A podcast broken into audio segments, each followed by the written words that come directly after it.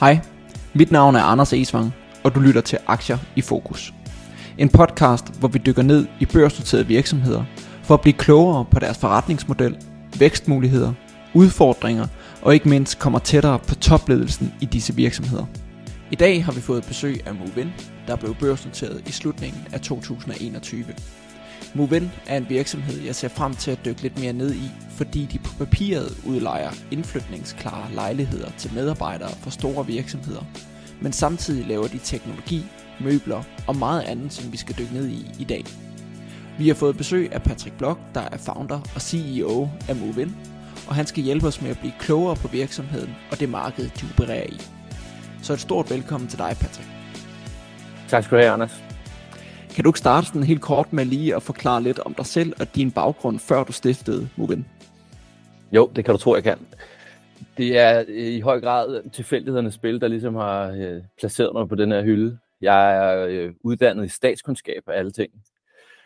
Øh, så det lå ikke i kortene, at det var øh, sådan noget, øh, den her branche, jeg skulle beskæftige mig med, dengang jeg begyndte at læse. Jeg troede, jeg skulle være ansat i en konsulentvirksomhed, eller arbejde med politik, eller noget, som alle de andre også gør. Men, øh, men øh, af ren tilfældighed, der endte, jeg, øh, der endte jeg i den her branche. Og selvfølgelig en branche, jeg så er blevet 100% opslugt af lige siden, og kan bruge mine evner fra det, jeg ligesom læste, til, til, til der, hvor vi er nu. Jeg fik mit øh, første sådan rigtige voksenjob i den her branche, og det var ligesom min indgang til det. Jeg blev ansat af en af vores kollegaer i Danmark, der havde operationen i øh, Brasilien og London også, og øh, blev hyret ind som studenter med hjælper til at lave finansiel analyse, finansiel modellering. Og ret hurtigt så begyndte jeg at tænke nogle baner der, som, som øh, jeg tænker gjorde mig sådan rimelig positivt bemærket, og endte med at arbejde en del ud af England. Ikke øh, at jeg flyttede over eller noget, men jeg pendlede til, til London i øh, relativt ofte, fordi at de var i en proces dengang, hvor de skulle have en meget lille, øh, et meget lille datterselskab til at blive til et stort datterselskab.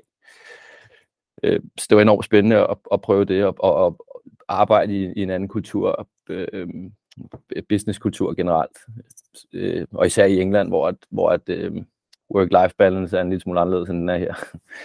Men øh, vi, øh, det var meget sådan finansiel analyse, øh, tunge analyser. Jeg er jo øh, statistiker sådan af min baggrund, så jeg er jo enormt glad for tal og regneark og alle de der ting. Øh, og så har jeg så lært mig selv øh, nogle, nogle øh, front office skills senere. Men, men det var det, der ligesom øh, gjorde, at jeg kom i gang.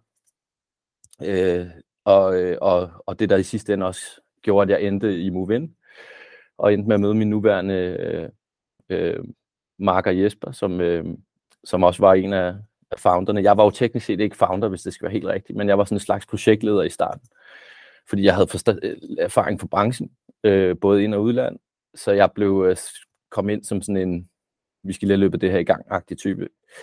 Og langsomt blev jeg vivlet, øh, vivlet ind i det i alle, kan man sige, øh, hjørner af, af, af forretningen. Det var mig, der var med til at øh, finde kunderne, det var, hvilket jeg ikke troede, jeg skulle i starten det var mig, der var med til at øh, finde øh, de øh, enheder, vi ligesom kunne få ind i porteføljen, og få, øh, så vi havde noget at tilbyde kunderne. Øh, og langsomt så blev det bare sådan klart, at det var det her, øh, det var det her, vi skulle, og det var det her, vi skulle lave. Det, det er jo den der sådan gode gamle bootstrapping. Øh, vi sad ikke i en garage, men det var tæt på. Ikke? Altså, øh, startede med at være en enmands her, eller, øh, og så byggede man medarbejderne på stille og roligt. Så jeg har været med fra day one. Jeg har været med til at øh, beslutte, hvad en firmaet skulle hedde. Jeg har været med til at designe websites og produkter og så videre, og jeg har også været med til at ansætte alle de mennesker, der har været hos os igennem tiderne, men også alle de mennesker, der er her nu. Så, øh, så på den måde så kender jeg et, hvert et hjørne af forretningen rigtig godt. Og kan man sige, hvordan kan det være, at du, øh, du gik fra at arbejde i en, øh, en international virksomhed til at komme over og være øh, iværksætter i en helt ny virksomhed? De fleste iværksætterrejser starter jo med, kan man sige, at man ser et, et hul i markedet, eller et eller andet, som man gerne vil, vil udfylde. Så hvad var det for et hul, I så, eller hvad var grunden til at starte Movin? Jamen det var, at øh, min partner Jesper, han har en, øh, som, som er en generation ældre end jeg er, han, øh, han kom fra en... Øh, en baggrund i facility service. og øh, gik og havde solgt det, den virksomhed til en kapitalfond, og gik ligesom og øh, puslede over, hvad der nu skulle ske, og hvilket projekt han skulle rode sig ud i. Øhm, og jeg øh, gik med sådan en øh, ambition om, at, at, at vi kunne godt, det her kunne man godt lave smartere, øh, hvad kan man sige, vores kerneprodukt, service departments eller corporate housing, øh, nogle, de har mange forskellige navne, service living, det har eksisteret i mange år. Øh, men, men vi havde ligesom et, øh, vi gav os selv den udfordring, at vi skulle prøve at se, om man ikke kunne bygge en, en, en nyere version af, af noget, der fandtes allerede. Så Jespers baggrund fra Facility Service med 1500 ansatte, øh, den der helt lavpraktiske øh, tilgang til drift og processer og øh, ja, altså sådan virkelig sådan håndholdt, der har drift, medarbejderpleje, alle de der ting. Og, og min baggrund med øh, sådan analyse, strategi, forretningsudvikling. Øhm, og med det mindset, jeg nu kommer med, altså det her sådan, at, at hvad kan man gøre nyt, hvad kan man gøre smartere, hvad, hvad, hvad ikke acceptere tingens tilstand. Den kombination var rimelig øh, stærk, synes jeg selv. Og, øhm, og ønsket var, sådan, eller dengang der var briefet lidt, hvordan laver man den, det fedest mulige produkt, og stadig holder sig konkurrencedygtig på priserne. Fordi det er jo nemt nok at gå ud med en ambition om at være et, et high-end, øh, en high-end løsning, og så også være 50% dyrere end den nærmeste konkurrent. Det kan gå, den, den, den strategi, den kan være god i, i visse tider, i opgangstider, eller, eller hvad ved jeg, men den er også en lille smule øh, øh, følsom, sådan beta-teknisk, når det ikke går, øh, når, der ikke, når tingene ikke buller afsted. Så det har hele tiden været ønsket om at være øh, konkurrencedygtig på prisen, men levere et bedre produkt. I den pakke, der er der jo en masse hjørner og en masse temaer, man kan, man kan sådan super optimere på. Ja, og det glæder vi os til at dykke, dykke meget mere ned i. Øhm, kan vi ikke prøve sådan lige at, at forklare sådan helt lavpraktisk, hvad er det Movin laver? Hvad er jeres øh, kerneprodukter, og hvad er det, som, øh, som I serverer til jeres kunder? Jo, vores kerneprodukt, det er corporate housing, kan du sige. Altså det her med at levere en super fleksibel plug-and-play løsning til dansk erhvervsliv. Typisk øh, meget store øh, virksomheder, som har øh, et, et stort behov for at tiltrække internationale specialister og talenter hele tiden. De, øh, det er klart, når man starter i, øh, i Danmark, så er det, de, så er det lidt de usual suspects. Øh, vi har sådan en no-name policy, men, men øh, store danske virksomheder, som vi alle sammen kender, øhm, de har de her turnuser af mennesker, der bare kommer ind øhm, hele året rundt. Så, så det, er ligesom, det var det, der var kerneproduktet øh, dengang. At levere den her infrastruktur til, at man nemt og effektivt kan onboarde og tiltrække internationalt talent. Øh, Øh, og det kan man så gøre på mange forskellige måder. Der findes mange afarter, det vi laver også, øh, og der findes substitutprodukter osv. Men, men vi vil ligesom, vi satte os for at lave, okay, hvordan laver vi den fedest tænkelige løsning? Både sådan kvalitet, det helt, det helt lavpraktiske, sådan kvalitet og, og øh, sådan fede fede, bo, fede lejligheder, fede, fedt møblement, øh, men hvordan laver vi i høj grad også en, en, en super stærk sådan, brugeroplevelse, både hos de stakeholder eller gatekeeper, der sidder ude i virksomhederne, og i den infrastruktur omkring virksomhederne, men også selvfølgelig til slutbrugerne.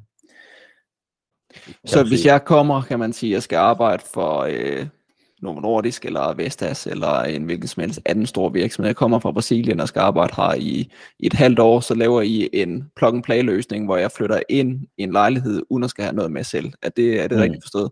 Ja, hvis man, vil, hvis man skal forstå det sådan på så simpelt som muligt, så skal du have din egen, du skal have din kuffert med, med dit tøj og din tandbørste. Og resten, det er der i forvejen. Okay. Ja, det er jo øh, det er meget let at forstå. Ja, præcis. så har I så også, når jeg kigger på, på jeres hjemmeside og læser jeres materiale igennem, så har I forskellige ting, som I kalder øh, Move-In. I har Move-In Co-Living, og I har Collective Yo-Yo. Hvad, hvad dækker de tre begreber over? Ja, det er vores primære produktgrupper lige nu. Øhm, Movin, det er stadig core business. Øhm, og så har vi de her øh, bobler, kan vi kalde dem, som er, som er relativt nye produkter. Nogle mere modne end andre.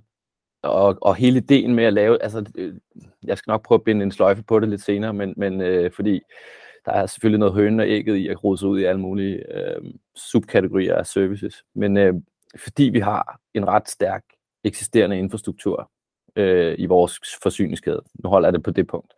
Så gør det os også i stand til rimelig effektivt at se nye trends, øh, se nye øh, mønstre af efterspørgsel, og så rykke på dem relativt hurtigt.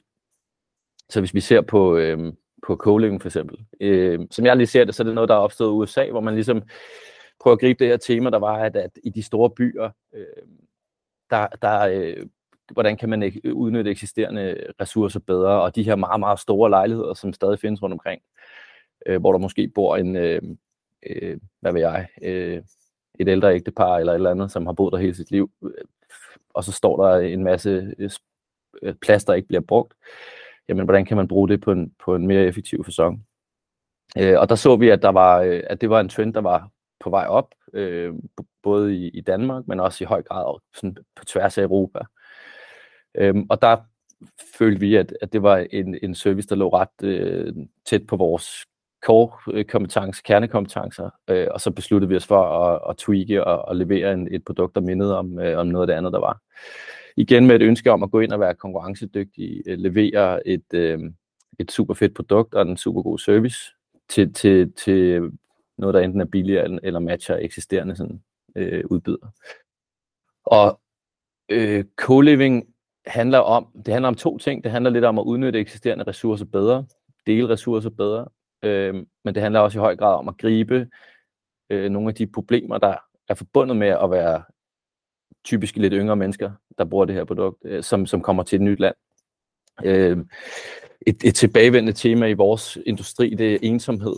Der er rigtig mange af, af de her mennesker, nu nævnte du selv øh, et tænkt eksempel med en, en, en, en, at du lander fra Brasilien og skal være her i seks måneder. Det er ikke så nemt, som det lyder, at lande, finde et netværk, finde ud af, hvor man skal gå hen, hvis man mangler et eller andet, øh, få sådan nogle, lokal, nogle danske venner. Altså vi danskere, og, og, og i Norden, især i, ja, især i Nord i Skandinavien, vi er ikke sådan super nemme at komme ind på, især ikke hvis vi, hvis vi ved, at, øh, at den her relation er tidsbegrænset og udløber om seks måneder, så at sige, for at sige det lidt firkantet. Så ensomhed er et ret stort problem for, øh, for, for expats eller international, øh, den internationale arbejdsstyrke generelt, øhm, og især for de yngre mennesker. Så den anden halvdel af, af, af value proposition på co-living, det er jo det her med, at man får sådan en instant social network, kan vi kalde det, for at bruge sådan lidt en floskel. Men at du tapper ind i, du kommer til, til et, et eksisterende fællesskab, hvor der er nogle, øh, øh, nogle nogle mennesker, du kan, du kan finde sammen med. Vi gør meget ud af at matche og mixe folk, sådan, så de øh, både er forskellige, men også har sådan nogle fællesnævner, øh, sådan så man ligesom sørger for, at der er noget harmoni i de her, i de her fællesskaber. Og så, går man jo, så indgår man jo i madlavningsordninger og øh, FIFA-aftener og film, movie nights og hvad man finder på. Så det, er ligesom de, det var ligesom de to store temaer, som, som det her øh, roterede omkring co-living, og er, er noget, der er blevet taget enormt, enormt godt imod. De yngre, især øh, trainees og lignende, fra, fra, øh, også fra de store virksomheder, de har typisk nogle lavere budgetter end ham, der er mellemleder, eller ham, der er topleder, så, så det er også en måde at gøre hele den her servicerede del af, af produktkategorien mere tilgængelig for, for dem, der har lavere budgetter. Hvis man tager, hvis man tager den anden øh, kategori, øh, Collective Yo-Yo, øh, har vi kaldt det. Jo-jo, fordi at, at det skulle ligesom, øh, det er et navn, der skulle øh, symbolisere den her mere cirkulære tilgang til forbrug. I den helt rene form, så er det udlejning af møbler. Og det lyder igen enormt sådan usekset, udleje møbler, men det er faktisk ret begavet på mange forskellige måder. Øh, det er klart, du, det, det kræver, at du udvikler noget, noget øh, teknologisk infrastruktur, der gør, at det er smart og, og, øh, og så lidt håndholdt som muligt. Men når man ligesom løser det, så, øh, så er det ret interessant. Og det er det øh, at i vores, fra vores lille øh, synspunkt af flere grunde. Den ene er, at, at vi har ligesom berøring med kunderne øh, i forvejen. Der er rigtig mange, der, øh, når, de, når de kommer til Danmark eller Sverige eller Tyskland, som er også et marked, vi kigger på, jamen så, øh, så starter de måske ud i, en, øh, i det, man kalder sådan en temp housing, temp øh, midlertidig bolig. Det er typisk nogen som os, så leverer vi øh, de første tre måneder eller seks måneder, hvad der lige skal til, for at folk lander og falder til. Øh, ret hurtigt efter det, så begynder de jo at se sig om efter noget mere permanent at være i. Øh, et hus i, nu siger jeg bare noget, nord for, fra, øh, eller i, i forstederne rundt omkring i de store byer, øh, eller nogen vil købe, nogen vil lege osv. Øh, og så overgår de ligesom til en lidt mere permanent løsning, hvor, at, hvor, man ikke, hvor der ligesom ikke findes øh, det produkt, vi leverer, kan du sige. Og så står man lidt tilbage til den, til den samme sådan overvejelse. Okay, vi kan gå ud og købe en masse relativt billige møbler, øh, som vi så ejer i et år, eller et halvandet år, eller to. Og så skal vi enten prøve at sælge dem, eller så smider vi dem ud, når vi, er færdige, når vi ligesom skal videre i vores arbejdsliv, eller rejse til et nyt land, eller hjem til vores øh, hjemland. Det er den ene øh, model. Den anden er, at man kan få shippet sine egne møbler op fra, hvor end man kommer fra. Øh, så det symboliserer jo selvfølgelig sådan en kæmpe stor CO2-aftryk, øh, også en lille smule øh, ineffektivt. Det koster efterhånden rimelig meget at få sådan en containerskibet rundt om verden der. Og, øh, og der kan vi levere noget, der 100% kan konkurrere med det. Vi sparer lidt, øh, vi sparer lidt øh, shipping rundt omkring, og vi, øh, og vi kan sørge for, at møblerne de ligesom lever og, og bliver brugt. Hvis man så kobler det hele lidt mere sammen og siger, hvorfor dog det? Men så er det jo fordi, at som du kort var inde på tidligere, vi har jo efter øh, udviklet vores egen møbelproduktion. Og øh, ulempen ved det, det er, at man ikke bare kan bestille én, du skal bestille mange øh, artikler, når du selv ligesom får det fra fabrikker. Og, øh, og det vil sige, at vi har også en vis mængde ting stående på lager. Øh, sådan indtil de ligesom kan komme ud og komme i gang på, øh, i, i nogle forskellige af de enheder, vi er, vi er i. Så det var også en måde at tænke på at øh, få aktiveret vores lager på en, på en bedre måde, end at tingene stod og ventede på at blive brugt. Så det var også lidt sådan working capital, altså hvis vi nu skal gå sådan lidt corporate finance-nørde øh, øh, i den, så, så var det også sådan ud fra en corporate finance betragtning om at få benyttet vores, vores, øh, vores arbejdskapital på en lidt bedre måde. Så Collective Yo-Yo spiller sammen med de andre på den måde, at de møbler, som I, øh, som I producerer selv og designer selv og kan udleje igennem Collective Yo-Yo, den bruger I også i jeres øh, lejligheder i Movin og i Movin Co-Living til selv at indrette de lejligheder. Yes, det er nemlig rigtigt. Super. Så kan du så prøve at forklare sådan uh, supply chain omkring det, kan man sige. Hvorfor er det smart for jer at, at lave det at lave det selv, i stedet for bare at gå ud og, og købe møbler af en anden møbelproducent, eller lege møbler et andet sted. Hvorfor, hvorfor lave det selv? Jamen, det er, øh, der var selvfølgelig mange overvejelser øh, forbundet med det. Øh, jeg er sådan en type enormt optaget af forsyningskæder og integrationer. Jeg, kan, jeg prøver at se integrationer, alle mulige, altså vertikale integrationer. Igen, jeg, nu taler jeg sådan lidt corporate finance lingo, men men de her sådan, skolebogseksempler med Coca-Cola og flaskefabrikker, eller øh, hvad ved jeg ikke, øh, at jeg, det, det er jeg meget optaget af. Så, så derfor så ser jeg, sidder jeg hele tiden og ser på, at hvornår giver det mening at, at, at, at tage, øh, eller kan det give mening at tage en del af, af forsyningskæden og håndtere den in-house. Så det var noget, vi satte i gang i 2019, så det, vi har faktisk gjort det en del år efterhånden. Og det kom så efter en periode, hvor vi havde haft en relativt stejl vækst, hvis man sammenligner med den størrelse, vi havde dengang. Øh, og så havde vi et behov for at trække vejret lidt, og øh, konsolidere lidt øh, alt det, vi havde rodet os ud i. Og så sad jeg og begyndte at kede mig lidt. og så begyndte jeg at sidde og kigge på, okay, hvor, er der nogen, hvor kan vi optimere hen? Øh, og møbler er bare et stort investeringstema for os. Det er, øh, den næststørste, det er den største investeringspost, vi har. Øh, så derfor så var det nærliggende at prøve at kigge på det. Sidde og kigge på sin balance og sidde og prøve at vente på, at balancen begyndte at tale til en. Og så sad jeg der for sjov og tænkte, hvad kunne man lave det selv, og hvad ville der skulle der til for at lave det selv? Og Given gik ligesom alle de der øh, elementer i, i den proces. Design, øh, 3D-modellering, finde nogle producenter, få nogle prøver sendt op, justere, producere osv. Øh, og så udtænkte vi ligesom en plan omkring det. Øh, og, og med den, med den øh, sådan grundpræmis om, at vi skulle bringe vores øh, investeringer ned, og, øh, og dermed også vores returns op sådan med tiden, når vi kørte på fuld blus. Så det var sådan den grundlæggende idé. Der er jo også nogle, så er der selvfølgelig nogle masse andre kommersielle afvejelser, som også spiller ind, og det er, at der er forskellige måder at bringe sine investeringer ned på per enhed, sin enhedsmetrikker. Og du kan jo også gå ud og finde et, øh, et discount øh, møbelhus, øh, som du kan source fra, så opnår du mere eller mindre det samme. Øh, men, men vi vil ikke rigtig gå på kompromis med den profil, vi ligesom allerede havde etableret, øh, og var kendt for, at det var sådan god kvalitet. Det var sådan husholdningsnavne, der blev brugt i, øh, i fra, fra det lidt mellemsegmentet, vil jeg kalde det, og ikke fra det discount-segmentet. Og vi, så vi vil ikke gå discount-vejen. Øh, vi følte, det ville udvande vores koncept. Vi følte, det ville gør sværere. Det vil, det, det, vores differentieringsstrategi vil blive udvandet af det. Så, så, så øvelsen var, at det skal være fedt, men det må ikke være, øh, men det må ikke være dyre. Øh, så, så, så hele det her, så udover at, at der er noget investeringsteknik i det, og det er jo sådan die hard, der sidder man og laver nogle cashlinjer, man laver nogle, implementerer nogle diskonteringslogikker, øh, logikker, og, og så sidder og regner ud, kan det betale sig eller ej? Er der, hvad, er net, hvad er netto nutidsværdi effekten af det her? Og så videre på lang sigt. Så det, var, det er ligesom den kedelige del af det. Og udover det, så er det jo enormt, sådan, enormt givende at skabe ting ud af ingenting. Øh, når du kan se, at øh, du kan, når du kan designe møblerne selv, så kan du indtænke, øh, selvfølgelig at det skal være flot og, og se lækkert ud, når man kommer, men du kan også indtænke al, en masse praktisk i det. Det skal være nemt at vedligeholde, uden at det er, igen, øh, lidt kedelige materialer, man benytter sig af. Det skal være nemt at håndtere.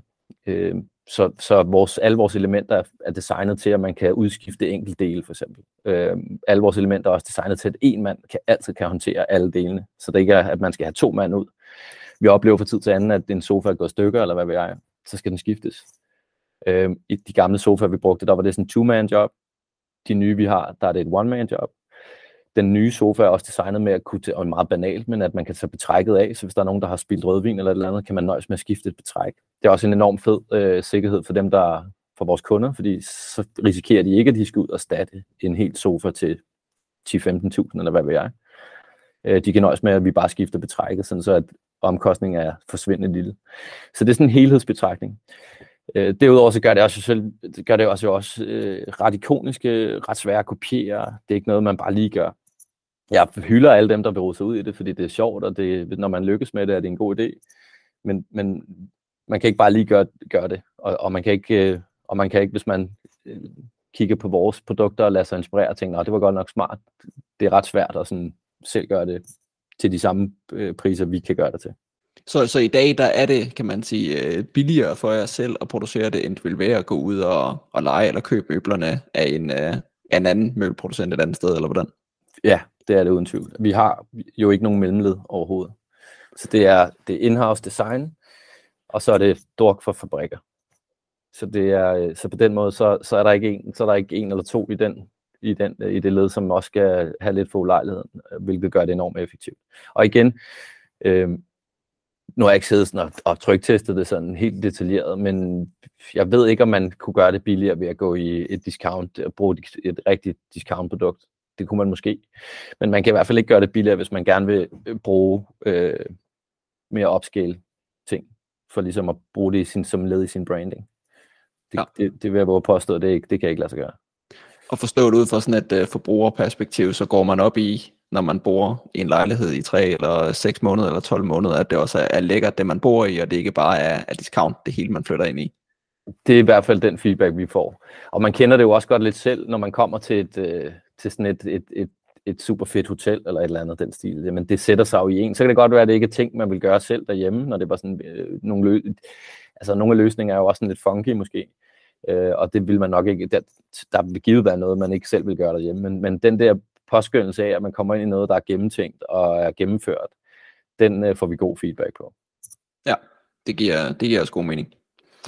Og hvad er sådan, øh, kan man sige, hvis vi sådan tager øh, omsætningsfordeling på de øh, forskellige øh, produktkategorier, I har. Movin er jo stadigvæk kerneproduktet, men hvordan er det sådan overordnet set fordelt i, i store termer? Jeg kan faktisk ikke huske sådan 100% hvor meget, øh, hvor meget co-living står for nu, men øh, det er jo lidt pinligt. Men, øh, men co-living har, er jo rimelig, har jo været ret stor vækst øh, øh, og taget mere og mere øh, omsætningsandel. Øh, er det, øh, er det 8%, uden jeg kan huske det i detaljen. Men, øh, hvor at Collective Jojo har stået for øh, 0% indtil videre. Og det er fordi, at øh, da, vi, da vi begyndte at teste af, der lavede vi nogle, vi har lavet, vi lavede nogle testudlejninger, øh, og det for, for ligesom også at, at øh, blive lidt dygtigere og lidt klogere, inden vi bare rodede os ud i, øh, i at bare lancere det fuldt ud, og så fandt vi ud af, at, der var, at vi begik en masse fejl. Så vi, vi, vi lavede en meget kontrolleret test, hvor vi lavede sådan 5-6 øh, cases, blev dygtigere på det, samlet noget viden, da vi så ligesom sagde, okay, nu, nu, nu ud fra sådan et operationelt øh, perspektiv, der kører det, men nu mangler vi at udvikle IT'en, der kan understøtte det. Øh, og den del af det har været lidt en stopping factor for os. Vi ville have lanceret det tidligere, men fordi vi har haft så meget knald på, på kerneforretningen, som jo alt andet lige ligger øh, øh, mere for. Altså så længe vi ligesom kan blive ved med at vækste kerneforretningen, så, så skal man jo heller ikke kaste sig hovedkuls ud i nye produkter nødvendigvis. Nye produkter er en billig måde at, at, øh, at vækste på på lang sigt, altså bevare eller sådan holde din, din vækstrater langsigtet, fordi at man ligesom har infrastrukturen i forvejen. Igen, hvis vi skal blive ved Coca-Cola, så altså om, at, om det er en cola eller en Fanta, der bliver puttet på flasken, det er det samme, og dem, der ikke kan lide Coca-Cola, de kan drikke en Fanta. Det er lidt samme øh, logik, vi, øh, vi bruger. Øh, men, men, men co-living er, men Jojo har, er nu i gang, og, og vi har nogle, nogle, øh, nogle gode cases ude. Øh, og det er igen for at beskrive synergierne lidt. Det var en kunde, der brugte os i Odense. De skal ned og arbejde på Femern, øh, broen. Nede på Femern, der er der rimelig meget øh, run på lige nu, fordi at selvfølgelig er der kæmpe stor byggeaktivitet. Det vil sige, at et hver hotelværelse på hele Falster det, øh, og Lolland, det er udlejet lige nu de næste mange år. Øh, men den her kunde har så fundet nogle, nogle, øh, nogle huse selv, de kunne tage sig af, og så manglede de ligesom den sidste byggeklods til, øh, til at gøre deres liv super nemt. De skal jo ikke op med sådan en stor initial investering i at gå ud og købe og gøre ved og smide ud. Og, så de sagde sådan lidt, kunne I ikke, øh, nu kan vi se, I kan det her, kunne I ikke, var det ikke noget for jer? Så det, øh, og det var det selvfølgelig. Den ligger jo lige for. Igen, vi udnytter den eksisterende kundegruppe øh, bedst muligt, og så leverer vi øh, et, et, øh, en ydelse, som er enormt effektiv, og som ligger tæt på vores kerneforretning, men alligevel øh, har sådan en distinkt profil. Øh, så vi er kommet i gang sådan på, på øh, hvad kan man sige, omsætningssiden med det. Og det vil også øh, begynde at, at, at, tage, at, at stå for nogle større omsætningsandele nu, end det har gjort. Nul er jo ikke særlig stor, stor omsætningsandel. Men det kommer til, at det skulle gerne, det skulle gerne bevæge sig i den rigtige retning. Øh, nu, nu er vi ligesom i gang. Vi mangler stadig at lave de sidste IT-ting, men vi bliver også enige med os selv om, nu må vi gøre det, fordi vi kan ikke blive ved med at, at sidde og få fin på det, og, og blive ved med at udskyde det. Og hvordan er det, kan man sige, sådan hele, hele udlejningsprocessen i, uh, i Movin og i øh, uh, Movin uh, øh, co-living, co-living, hvordan er det, det fungerer i, i lejer uh, lejlighederne af uh, nogle andre, og så lejer I dem videre derfra? Kan du ikke prøve at beskrive uh, den proces? Jo, altså vi, øh, vi du kan, hvis man, du kan sammenligne det lidt med en, med en, en operatør af et, af et hotel de vil typisk heller ikke eje deres bygninger. Nogle gør, de fleste gør ikke. Der vil det være en eller anden øh, et, ejendomsbesidder af en eller anden art, der ejer øh, selve aktivet, og så er der nogen, der tager sig af driften bagefter.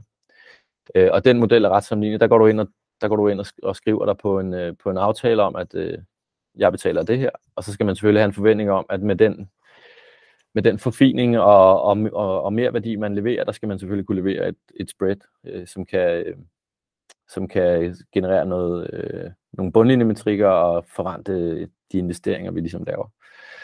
Så vi leger en lejl, så det er rigtigt, vi leger. Nu er det typisk lidt større samarbejder. I starten var de lidt mindre, nu, nu er det lidt større. Øh, og den fremtidige sourcing er endnu større, er i hvert fald planen. At, at man ligesom tager et helt hus med en masse enheder i. Det kan både, det kan i virkeligheden både være sådan øh, øh ejendom med kommersiel status, det er vores mere frem, det der, vi ser noget mere fremtid i i hvert fald. Øhm, men det kan også være en, en boligejendom eller en opgang eller noget lignende. Øh, så et, et klassisk eksempel, det kunne være nogen, der har bygget en, en ejendom i Sydhavnen eller Nordhavn eller noget af det der. Jamen dem øh, kan vi så gå ind og lave en aftale med. Value proposition over for dem, der ejer ejendommen, er selvfølgelig, der er meget forudsigeligt cashflow, der er ikke nogen rotationer, der er ikke noget tomgang, der, er, der bliver passet godt på tingene osv. Øhm, og så, så går vi ind ligesom og forfiner på det, øhm, putter, putter hele vores øh, drift ned over det, øh, selvfølgelig laver, skaber det her plug-and-play-produkt, så der er en masse service inkluderet, helt sådan nogle de der ting, man bare gerne vil have, hvis man ikke gider at bøvle med det selv, det vil sige rengøring og lindeskift og, og sådan nogle ting. Øh, og, så, og så tager vi så en, øh, en pris for den service, vi leverer. Så det, i, det, sådan, i den forretningsmodel ligger der et spread. Og hvordan så, kan man sige, nu siger du, den her plug and play løsning, at I ligger hele jeres uh, drift nedover. Jeg tænker, det er her, der kommer noget, noget IT og noget andet ind over, at I udvikler en del uh, øh, IT selv og en del uh, teknologi, som I bruger in-house til at styre jeres, uh, jeres drift. Kan du, kan du prøve at forklare, hvad er det for en plug and play løsning, I putter nedover, mm. og hvad er det for noget teknologi, der kommer ind her? Det kan du tro. Det nemme svar, det er jo det der, hvis vi vender tilbage til det med kufferten. Altså, du kan, så, kan, så kan man selv ligesom tænke sig til resten. Øh, vi, der er ikke tøj og tandbørster, men der er alt andet. Så der er håndklæder og kaffekopper og wifi og alt det der. Og selvfølgelig fuldt indrettet, fuldt udstyret. Køkkengrej, hvad ved jeg. Det er det, det, er det der ligger i det der plug-and-play element. Så er der hele user experience-delen, som kommer ved siden af, og det er det her med, at det skal være nemt, det skal være fleksibelt, og det skal være øh, effektivt for alle, øh, inklusiv slutbrugeren eller beboerne. Så, så, øh, og det her IT i høj grad spiller ind. Så hvis man tager det fra vores øh, salgsfase, øh, jamen så har vi jo øh, selv udviklet det hele. Altså dengang vi, vi, satte det, vi begyndte at planlægge øh, lanceringen af selve Move tilbage i 2014, der sad vi jo, der var, der var øh, skal jeg være ærlig at sige, der lå det ikke i kortene, at det var noget, vi selv skulle lave alt det her. Øh, men der sad vi virkelig og trollede, øh, øh, researchede og trollede igennem, for at se, om der fandtes et produkt, vi kunne bruge, som vi kunne bare tage ned af en hylde og, og sætte strøm til. Øh, ret hurtigt gik det op for os, at øh, det gjorde der ikke. Der fandtes i hvert fald ikke et, der, der kunne det, vi ville, så, og vi gad ikke at have et eller andet, et halvt system, der, øh, hvor vi ikke, man ikke brugte halvdelen af det, fordi at det var ikke var relevant for en, og så blev det alligevel sådan noget med Excel-ark og gule sædler rundt omkring. Øhm, så det satte vi os ned og lavede. Øhm, hyrede in-house folk. Øhm, jeg satte mig ned og begyndte at mappe ud, hvad der skulle kunne, og hvordan at beskrive øh, de her ting. Og så, øh, og så gik vi i gang. Og det kom så også af, at, at inden vi ligesom, selvfølgelig igen, inden vi besluttede os for, at vi ansætter skulle nogen selv, jamen der, der, øh, der gik vi selvfølgelig ud og fik nogle tilbud øh, ude, af, ude i byen. Og det var, lad os bare sige, voldsomt. Altså øh, i forhold til øh, nogle af de første tilbud, vi fik ind, som lå over altså i millionkroners klassen. Der begyndte vi at tænke, okay, kan man det her selv? Hvad vil det kræve? Og have, hvad koster det at have, have folkene siddende? Og så videre, så videre. Så lavede vi igen den der meget sådan cost-benefit, meget sådan tekniske cost-benefit-analyse det. Øhm, og da vi ligesom lykkedes med det, så gav det selvfølgelig super meget blod på tanden. Så det, produkt, det, det, det, det software, vi har i dag, det er måske version 500 af det software, vi beskrev dengang til, til den eksterne udbyder, som gav os et tilbud, der lå over en million, lad os bare sige det. Så på den måde har det været en, en effektiv måde, både driftsmæssigt, men i høj grad også, øh, hvis man ser på det sådan investeringsteknisk det var ligesom det ene. Så hele styresystemet, hvordan, øh, hvordan kan man, hvad kan man se på vores Alt kører i realtid, så det du ser på hjemmesiderne, det er i, alt er i realtid. Det er plukket op i vores, øh, i vores øh, styresystem. Øh, sådan så man kun, og det er enormt effektivt, når kunderne er ude og lede, fordi så kan de præcis se, om jeg har et behov for den og den dato, jamen gå ind på, du kan søge det hele frem. Du kan få præcis den dato, der, eller den enhed, der vil passe dig bedst i forhold til de datoer, du gerne vil have. Øh, og så har du selvfølgelig også nogle budgetbegrænsninger pricingen også i realtid, så de kan gå ind og se det hele. Gør det enormt effektivt. Vi kører også meget det her transparens som sådan en overordnet værdi. Øhm, sådan så at alle de lejligheder, du ser, der er ikke, det er ikke sådan noget med, at om billedet er fra, er fra en sammenlignelig lejlighed. Det er selvfølgelig alt, altså præcis det, du får, det er det, du ser på, på hjemmesiden. Der har vi også implementeret nogle nye plugins øh, her lidt senere i vores cyklus med nogle 3D-modeller, og det er ikke alle lejlighederne, der har det. Men virkelig bare det der med jamen, at forventningsafstemme super effektivt med kunden øh, er, er enormt øh, begavet, synes vi selv, på, øh, på den del af det. Øh, det gør, at vores salgsproces er sindssygt effektiv. Når folk skriver ind, så er det en meget kvalificeret lead, du får, i stedet for at du først skal til at diskutere pris og produkt og alt det her. Det, det, det forsinker ligesom ekspeditionstiden enormt meget. Plus at du, ople- du, kan opleve, du vil opleve, at folk ringer ind, og så er forventningen til priser helt skæv i forhold til virkeligheden, og så er det, må man gå fra hinanden allerede der. Så når, vi, når nogen henvender sig, jamen, så har, har vi ligesom clearet en masse allerede. Øhm, og så er der selvfølgelig en masse leverancer, sådan noget, der foregår øh, i skyen og bagved, som man ikke kan se på hjemmesiderne. Og det er her, hvor managementsystemet, øh, som vi kalder det, spiller, spiller ind. Ikke? En, et andet element af vores, så hvis vi ligesom tager vores software øh, og vores platforme, som er selvfølgelig skruet sammen, så de kan tale sammen. Det, det er ret effektivt, sådan salgsteknisk. Øh, og så er der hele øh, infrastrukturen ved siden af det, og det er øh, IoT-produkter typisk. Altså, vi har, øh, da vi var helt nye, der havde vi et, øh, der købte vi sådan et, et adgangssystem øh, ud af huset. Og et adgangssystem er enormt smart, og det bør alle have, der laver det her, vi laver. Nu er det sagt.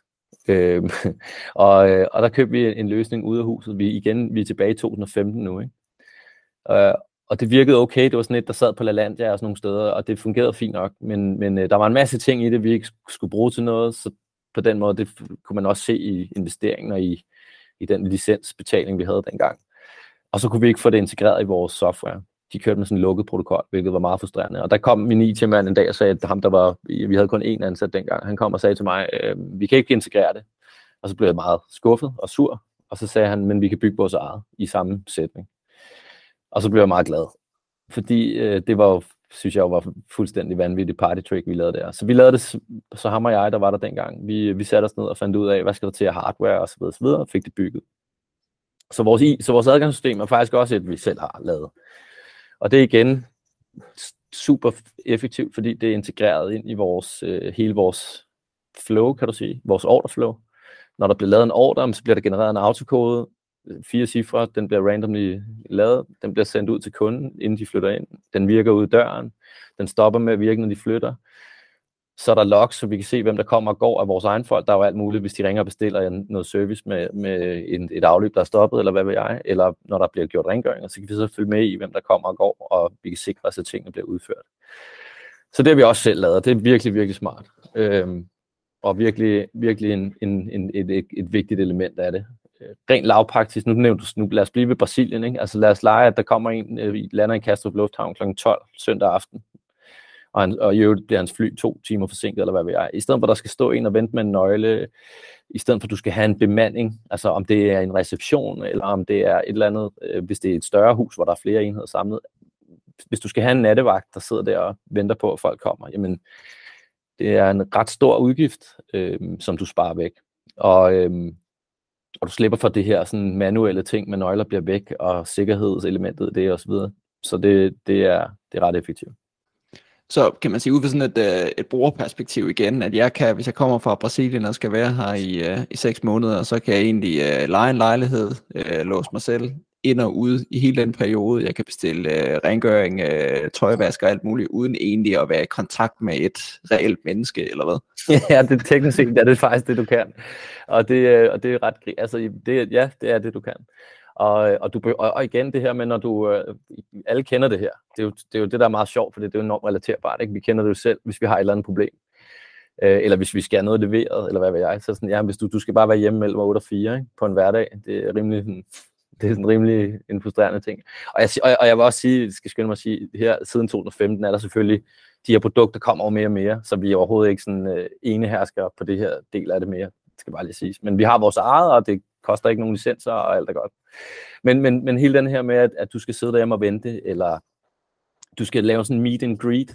Folk, der har lejet en Airbnb-lejlighed, ved også, hvor nederen det er at lave en meet and greet. Ikke? Du har siddet en flyver i 10 timer, du er ikke lige i humør til at stå og snakke med en eller anden lokal, som går rundt med dig. Du vil bare gerne ind og sidde, ikke? og enten lave en kop kaffe, eller drikke en bajer, eller et eller andet. Ikke? Altså, du gider jo ikke at gå rundt i to timer med en eller anden øh, vært. Øh, så man kan komme i sit eget tempo, og du har helt ret, teknisk set, så kan du, kan du bo der et halvt år, uden nogensinde at være i kontakt med et andet menneske. Og hvad så, hvis vi kigger sådan lidt øh, regnskabsteknisk på, på jeres forretning? Øhm, kan man sige, hvad, øh, hvor, hvor store er I i dag? Hvor, hvad ligger omsætningen på? Hvad ligger sådan marginerne på sådan generelt?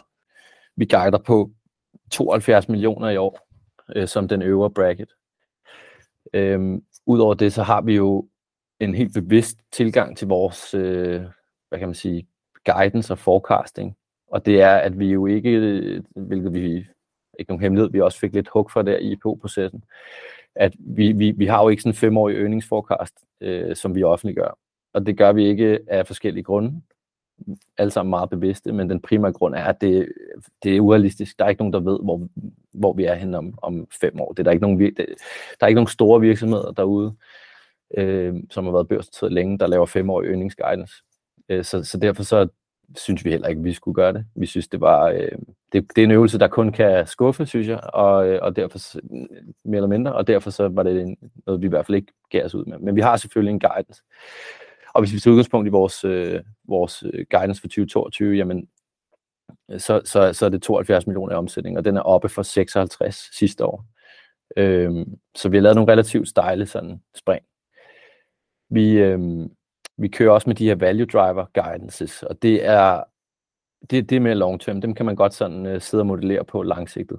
Øhm, der er nogle af tingene, hvor vi allerede er, og så er der nogle af tingene, vi selvfølgelig render og, og, og jager. Og, øhm, og den har vi brugt ned i nogle helt sådan målbare øh, temaer, og det er selvfølgelig omsætningsvækst. Hvis man kigger på en af de vigtige value driver i vores omsætningsvækst, jamen, så er det selvfølgelig, hvor mange lejligheder vi har i vores øh, portefølje. Så den tilførsel af lejligheder, vi kan lave, den, øh, det er en, en, en ret stor underliggende vækstdriver. Øh, der har vi en guidance øh, på, at vi herhjemme skal vækste med 20% mål på antal af lejligheder year on year, så det er sådan en compounder logik, øh, som stiger fra, fra år til år, jo større vi bliver. Og så har vi øh, den her internationale ekspansion, undskyld, som er super vigtig for os også. Øh, og der skal vi lave et til to nye markeder om året. For ligesom at, hvis vi skal holde det, vi har lovet, dengang vi gik på børsen, og dengang vi ligesom talte med vores tidligere investorer. Øhm, ud af det, så skal vi levere nogle, nogle bottom line metrics. Øh, hvis vi lige bliver ved en anden vigtig value driver guidance, inden jeg kommer ind på det, så er det sådan tomgang, eller sådan occupancy, alt efter hvilke øh, belægningsprocenter, det er sådan en hotelterm. Ikke? Men det er klart, at vores evne til at holde tingene effektivt udlejet er super vigtig. Dog med det lille men, at vi aldrig skal være i nul. Altså det, vores tomgang kommer aldrig i nul. Fordi vi skal altid kunne levere varen, så at sige. Øh, behovet hos vores store kunder, det er altid sådan rimelig akut. Så det nytter ikke noget, at vi bare sidder og siger, at vi er lukket på grund af velstand. Øh, vi har desværre ikke noget på hylderne. Vi skal altid kunne levere noget. Øhm, og, øh, så tomgang er et naturligt element i vores forretningsmodel. Og så er det selvfølgelig at finde balancen på, at man ikke har for meget og ikke har for lidt. Så det er også en ret vigtig driver. Øhm, for de mere fundamentale ting, jamen der har vi gået ud med en, øh, med en, en guidance på, at, at vi skal levere øh, på hjemlige marked et EBITDA-procent på over 15. Så i takt med, at man ligesom, at vi tilfører mere omsætning, øh, omsætningen er et, øh, ligesom et, en, et regnestykke baseret på to af vores value driver guidance, jamen det er, hvor mange enheder kan vi tilføre, og hvad kan en enhed omsætte for? Hvis du ganger de to sammen, så vil du få vores fulde effekt på, på omsætning. Øhm, ud af det er der så en bundlinje, øh, et bundlinje krav om, at vi skal kunne levere en EBITDA-margin på over 15. På de udlandske markeder, der er der en, der, det, det er en lidt anden logik, der gør sig gældende, fordi at der er der nogle andre dynamikker, der spiller ind. Øh, der skal du du, du vil altid, der vil altid være et cash burn i, i de tidlige år på det. Det tror jeg alle, der ligesom har prøvet at sætte nye ting i gang, vil give mig ret i. Du ansætter typisk før du har omsætningsbasen, øh, så du går og slæber nogle, hvis du har nogle i din koststruktur, så vil du typisk have nogle omkostninger, inden du begynder at være helt op og køre på din omsætning osv.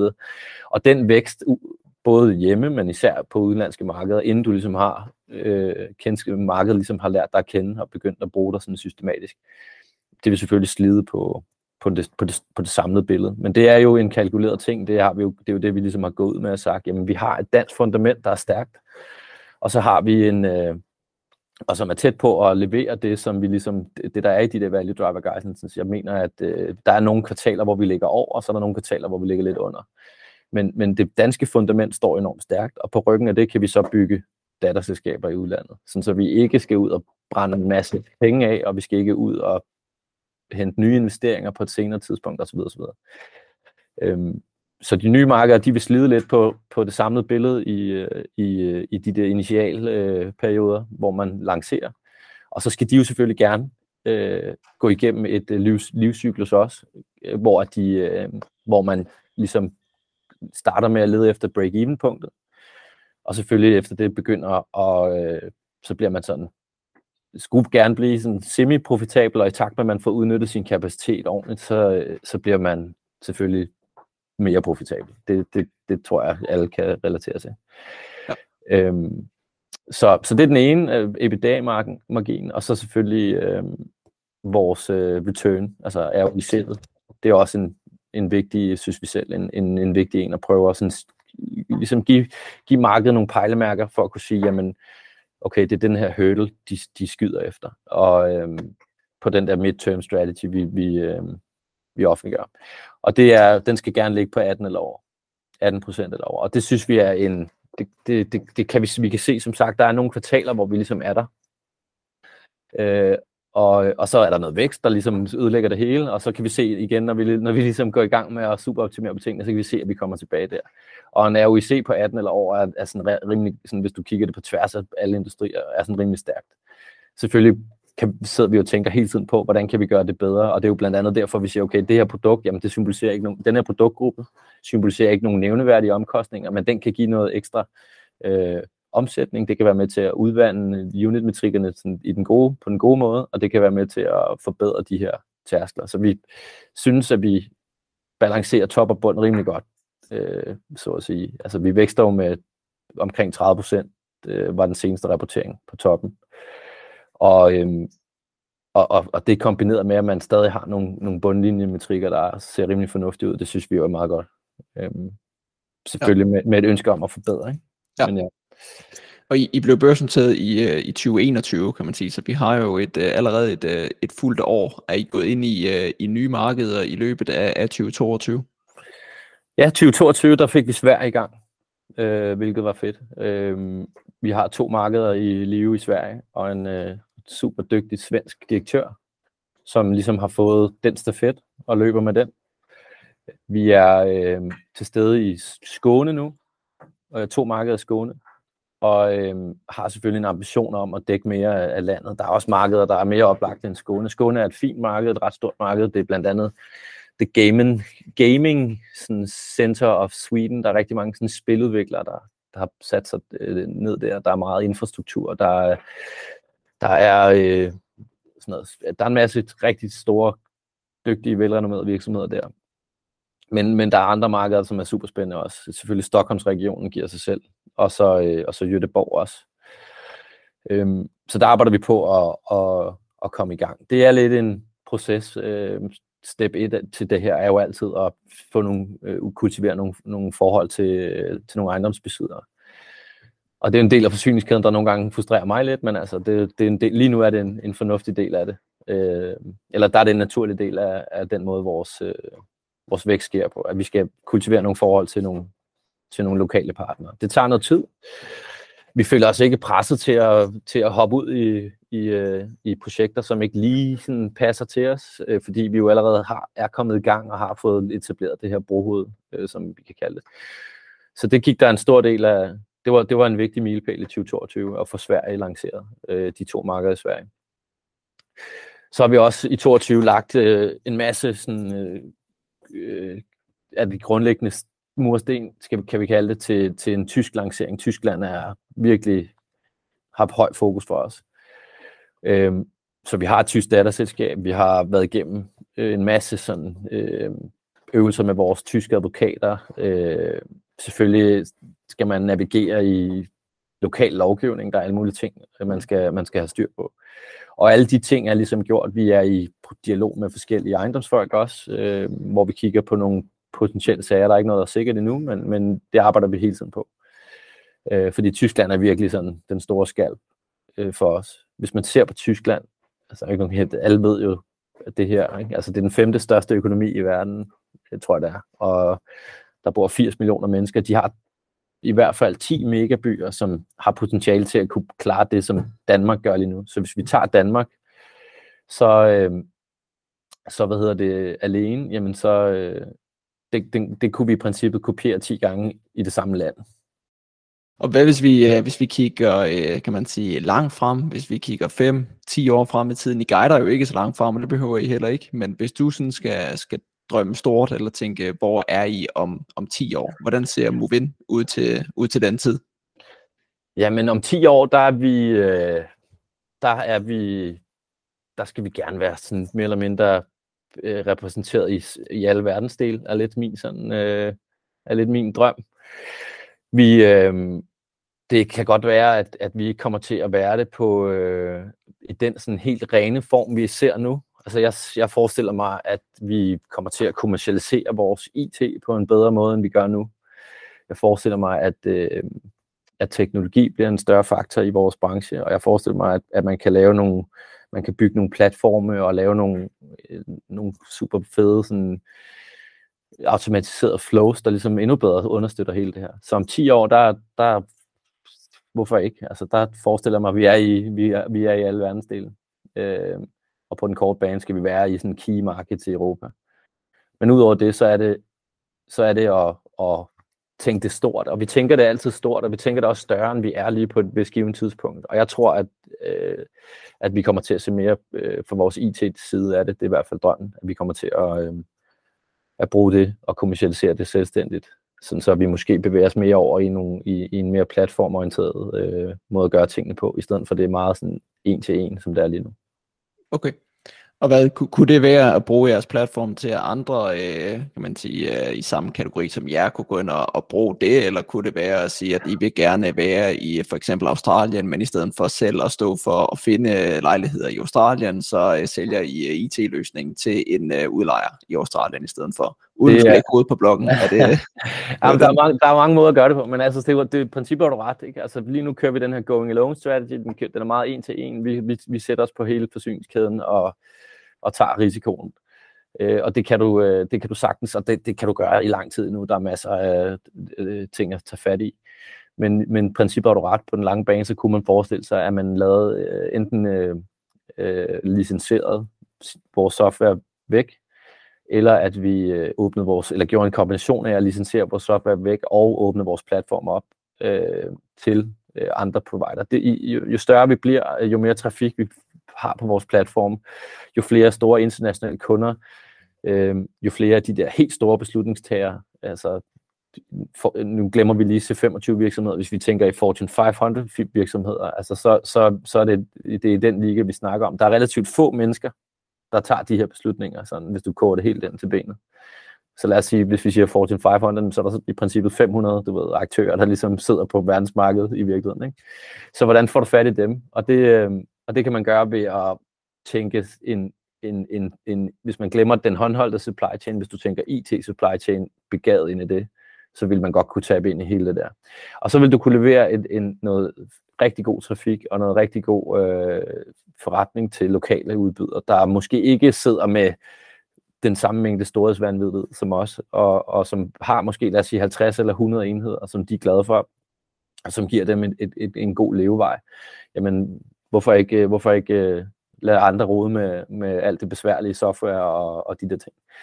Så, så i, det kunne blive en kombination af licenser og, øh, og øh, sådan booking fees, ligesom du kender det fra, øh, fra øh, booking-platform. Det kunne man godt forestille sig, ja. at, vi, at vi gik og tænkte lidt på.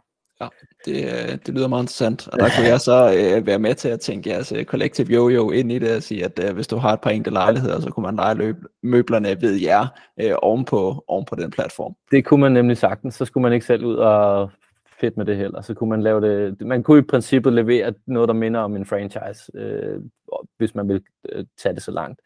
Og, det, og, ideen, og ideen kunne sagtens være at have sådan en smørbrødsseddel, hvor du ligesom siger, jamen jeg, jeg vil gerne have det her, eller jeg vil godt have hele pakken jeg vil gerne have software access, trafik fra hjemmesiden og øh, en møbelpakke. Og jeg har nogle ejendomme i princippet. Så skal du heller ikke ud og, så hvis man forestiller sig en eller anden lidt med langsigtet trend, hvor at udlejere selv vil begynde at rode med det her, altså dem, der ejer ejendommene, jamen måske har de ikke den der drift øh, erfaring, som vi har. Hvorfor så ikke bare øh, få, kan man sige, hvis de er friske på at tage risikoen, hvorfor så ikke bare få hele, øh, hele konceptet, og så løbe med det, ikke? Så det er helt rigtigt. Ja. Og hvad kan man sige for at, at nå derhen? Ikke fordi det er det, det I skal, øh, men det er det muligheder, der kunne ligge i fremtiden. Hvad, hvad ser du af, af udfordringer, der ligesom kan, kan forhindre, at I, at I kommer derhen? Er der noget, der sådan står i vejen for, at I siger, i morgen, der, der gør vi det? Eller hvad er det, der skal løse sig, inden at det ligesom er en mulighed? Ja, men det er super centralt. Vi skal, vores, vi skal føle vores, lige nu er vores IT helt vildt avanceret og kan alt muligt, men det skal være mere, øh, hvad kan man sige, øh, standalone brugervenligt. Øh, så det, er, så det er vi i gang med. Af forskellige grunde er vi allerede i gang med at lave det, og, og, og gøre det mere standalone, gøre det mere brugervenligt for folk, der slet ikke har nogen erfaring med vores platform. Vi er jo, leder, vi er jo vokset op med den platform, så vi ved jo præcis, hvordan den virker, men hvis man gav ind et login og sagde, ja, giv det et skud, ikke? så der, der er selvfølgelig noget vej til at gøre det klart. Øh, og så er det lidt hønen og ægget. Øh, jo flere store internationale kunder du har, jo mere interessant kan du være for en lokal udbyder et eller andet sted. Øh, jo flere øh, destinationer du ligesom kan dække, jo mere interessant er du for de store kunder. Så det vil komme i sådan en, øh, det vil komme i sådan en, i sådan en høneægget øh, cirkel. Og der kan man sige, at vores going alone strategi, vi kører nu, den er jo allerede med til at løse lidt af det problem. Fordi hvis vi selv er egen, sådan med egne øh, ihærdighed begynder at dække Tyskland og Irland og nogle af de der super vigtige markeder, jamen så er, der, så er man lidt tættere på det der mål, der hedder at være interessant for, for de store beslutningstager på kundesiden. Og så vil du også være øh, mere interessant for dem, du så kunne levere noget software eller noget trafik for. Så det, øh, det er det, der ligesom er, er hurdle raten lige nu. Ja, interessant. Jamen, der, er, der er noget, vi kan holde øje med de, de næste år frem, hvordan det, hvordan det går, og hvordan I, hvordan I bevæger jer fremad i de uh, forskellige muligheder, der ligger derude. Helt klart. Super. Jamen uh, lad, os, uh, lad os slutte her, Patrick. Vi har været uh, godt rundt omkring. Uh, tak, for, tak for din tid. Jamen selv tak, Anders. Tak fordi du gad at gøre det her. Jeg synes, det har været super sjovt at prøve at lave sådan lidt mere deep, deep dive ind til tingene, eller ind, ind, til, undskyld, ind i tingene, hvor at vi jo normalt japper en kvartalsrapport afsted på et minut per slide, ikke? Så, det, så har det været sjovt at sådan kunne sætte lidt flere ord på tingene, så det har været super. Ja, det er, det er glad for at høre. Det er altid godt at kunne komme lidt uh, dybere i tingene, også for vores vedkommende, at vi, uh, at vi kommer til at forstå det lidt dybere, end uh, vi normalt gør i andre sammenhæng. Helt sikkert. Det var en gennemgang af MoveIn sammen med deres CEO, Patrick Block. Jeg håber, du fandt det interessant, og hvis du gjorde, så husk, at du kan lytte med her hver uge, når vi kommer med nye podcasts, der gennemgår nye og interessante virksomheder. Tak for din tid. Vi lyttes ved.